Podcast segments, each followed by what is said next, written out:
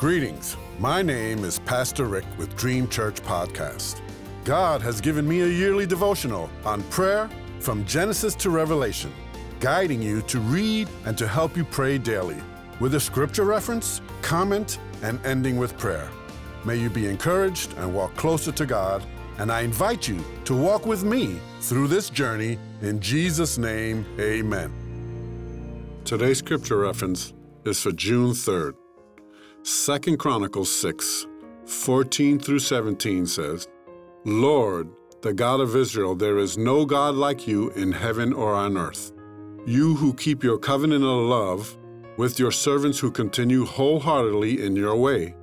You have kept your promise to your servant David, my father. With your mouth you have promised, and with your hand you have fulfilled it, as it is today. Now, Lord, the God of Israel, Keep for your servant David, my father, the promises you made to him when you said, You shall never fail to have a successor to sit before me on the throne of Israel. If only your descendants are careful in all they do to walk before me according to my law, as you have done. And now, Lord, the God of Israel, let your word that you promised your servant David come true. Today's comment.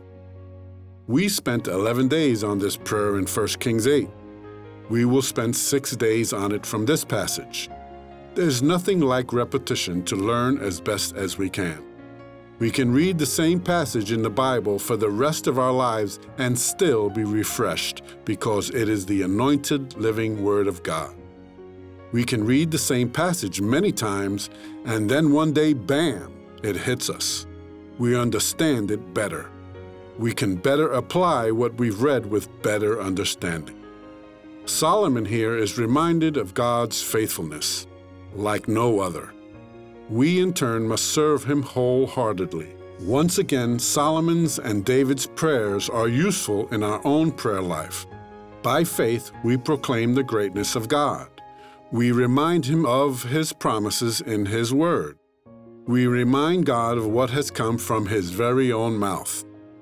Jesus said in Matthew 24 and 35, Heaven and earth will pass away, but my words will never pass away. Jesus warns us of using careless or idle words in Matthew 12 and 36. Our speech is so very important. God let none of young Samuel's words fall to the ground. God knows who he can use and trust to do the miraculous in this world. The more surrendered we are to his will, the more He can live through us without us getting in the way. What has God promised to you in His Word? Remember it. Pray until it comes to pass. Let us pray. And now, Lord, the God of Israel, my God, the God of the Gentiles too, the God and Creator of the whole world, let your word that you promised to your servant, put your name there, come true. To me, and to my family.